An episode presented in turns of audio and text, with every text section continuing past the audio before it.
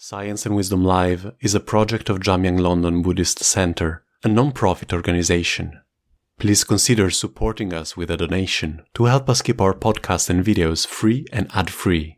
To support us now, please visit our website at scienceandwisdomlive.com.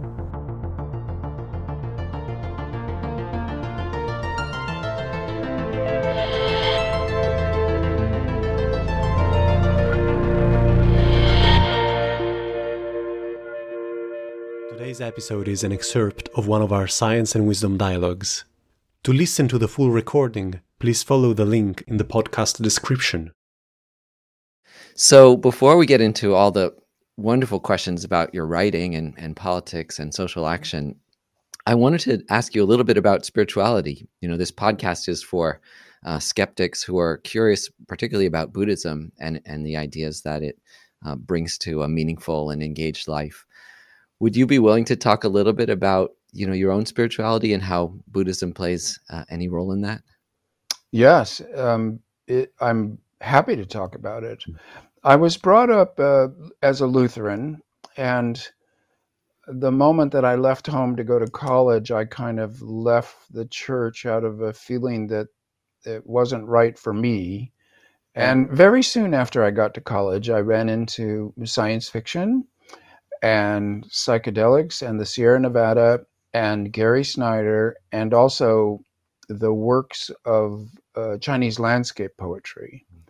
Uh, Wai-lim Yip was a professor of mine at UC San Diego, and he taught Chinese landscape poetry, and he was from Taiwan and a, a beautiful man. And Gary came down and gave a reading at UCSD, and I read all his works.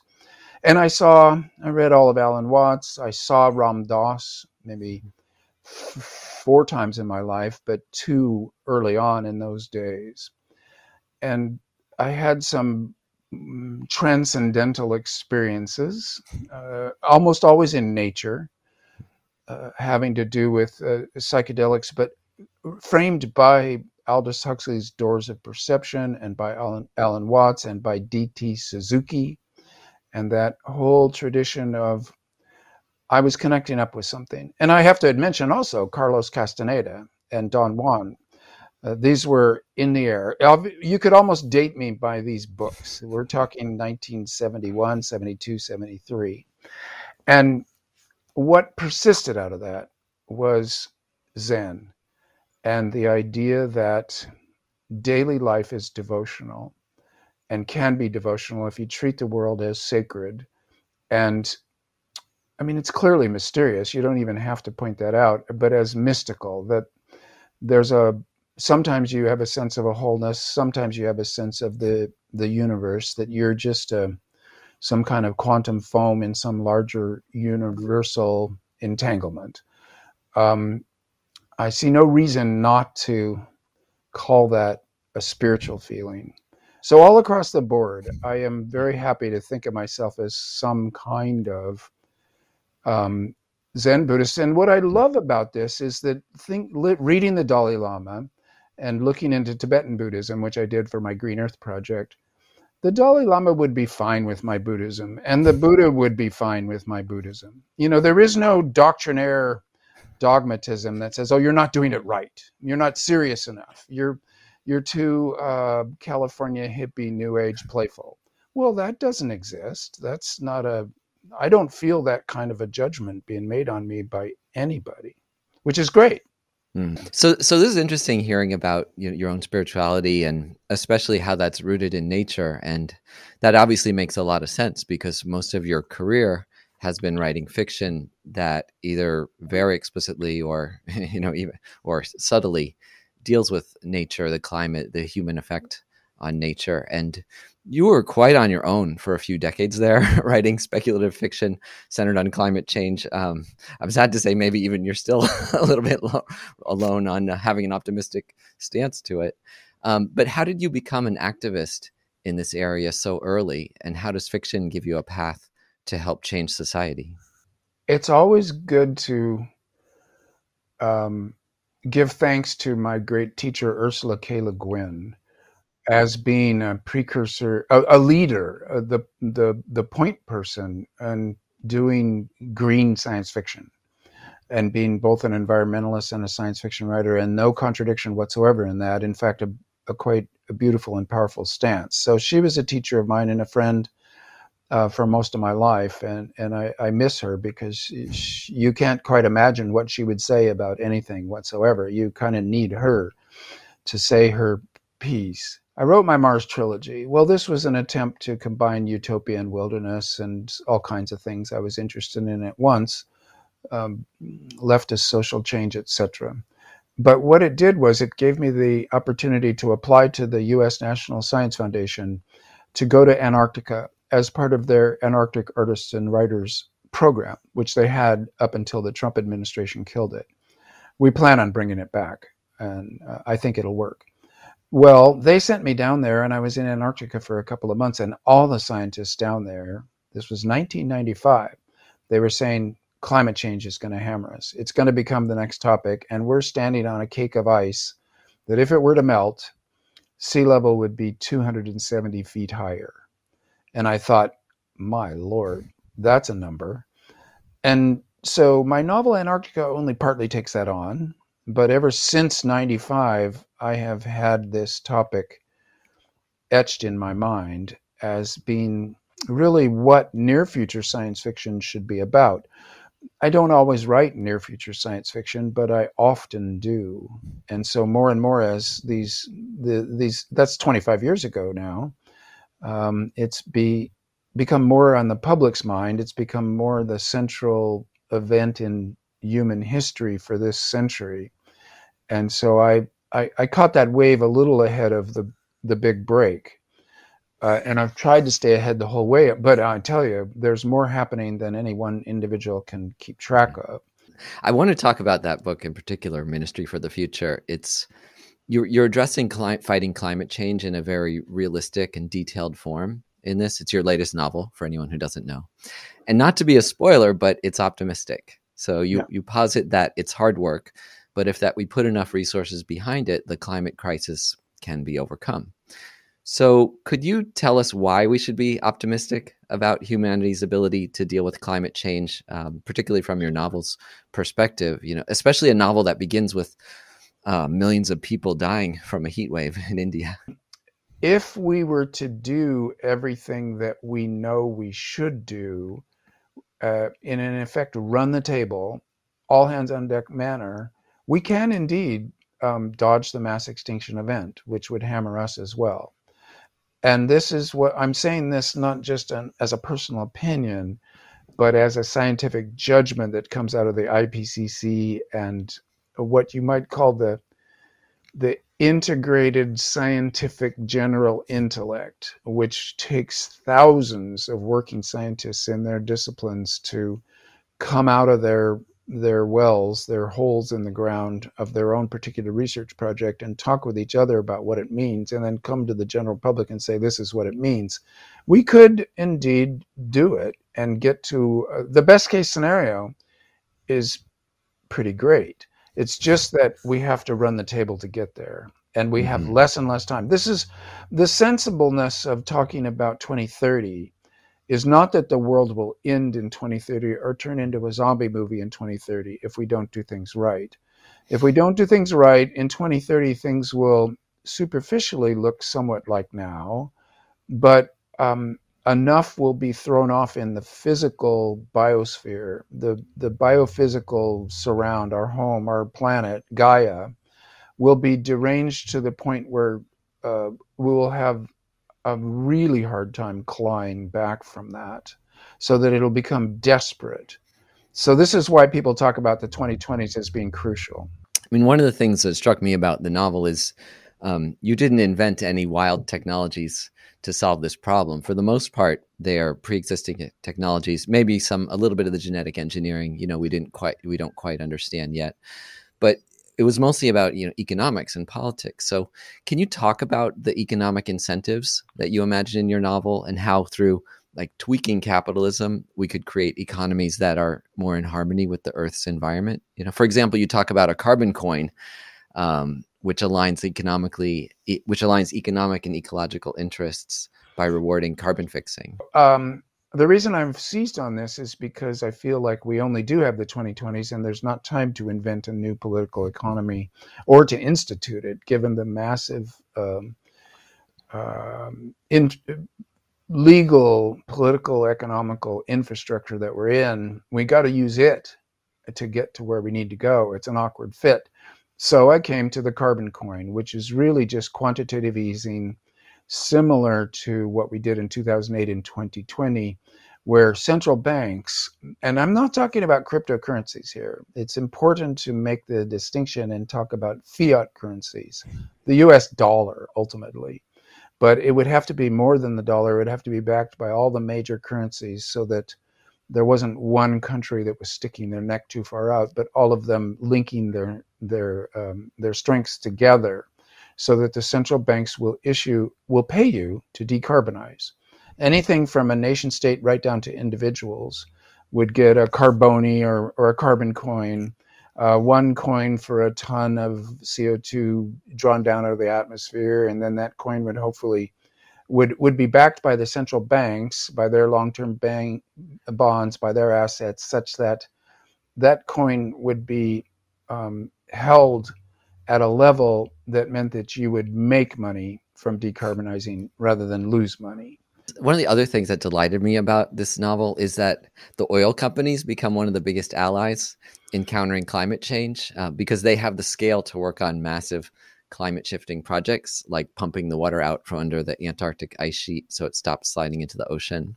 Can you talk about how corporations can be allies in fighting the human created climate crisis? Um, I have no particular faith in corporations per mm-hmm. se. I would say the people running them are just your ordinary, well meaning persons who are doing legal things. They are not cheaters. And this is the problem is that the law itself allows for destructive activities. Mm-hmm. So if you were to disallow them, you would be in a new political economy that wouldn't be what we're in now. I call it post capitalism because I don't want to call it socialism. It will have aspects of socialism, but it won't be socialism. And that word carries such weight from the 19th and 20th century. It's inappropriate in our moment of crisis to use old names and get involved in old arguments about what worked and what didn't work. Um, I would say the public over the private. I would say public utility districts to put it in an American context. Mm-hmm. So these are the kind of economic thoughts I have that I try to describe. When I listen to people like Stewart Brand of the Long Now Foundation, you know, they've been talking for 20 years that this is inevitable, you know, that we'll have to engineer the climate as part of the solution to climate change. Uh, but of course, a lot of environmental activists are wholly against it. Can you can you talk about your take on geoengineering? without going into the details of every geoengineering scheme, let me just say this. We've got to probably get back down to the this beautiful Bill McKibben name for his organization, back to 350 parts mm-hmm. per 1000000 mm-hmm. That's gigatons, gigatons, billions of tons, in other words, of CO2 drawn out of the atmosphere. And however you do it, if you name it geoengineering, and suddenly a lot of leftists and environmentalists say, "Oh no, can't do that," but we have to. So you got to get a grip and and look at the current situation and say there are some emergency things we might have to do, and this even includes another generation of nuclear power as mm-hmm. a as a semi clean energy. You can't stick with the old stereotype opinions that we formed when we were in an earlier time. We're in an emergency now. I, I want to switch gears a little bit because Buddhist elements infuse several of your novels, like the the char- the first book of yours I read, The Years of Rice and Salt, where you have characters reborn again and again from the bardo into new bodies. Um, and also the Dalai Lama is a character that appears in Green Earth. So, can you talk just personally about the influence of Buddhism on your life and work, your your inner life? Well, I thought to myself, well, it's an Asian narrative. I'm I'm I'm interested in Buddhism. I'm living a kind of a California hippie Zen Buddhist life. Um, how about a reincarnation novel? And that got interesting. It turns out it's a genre.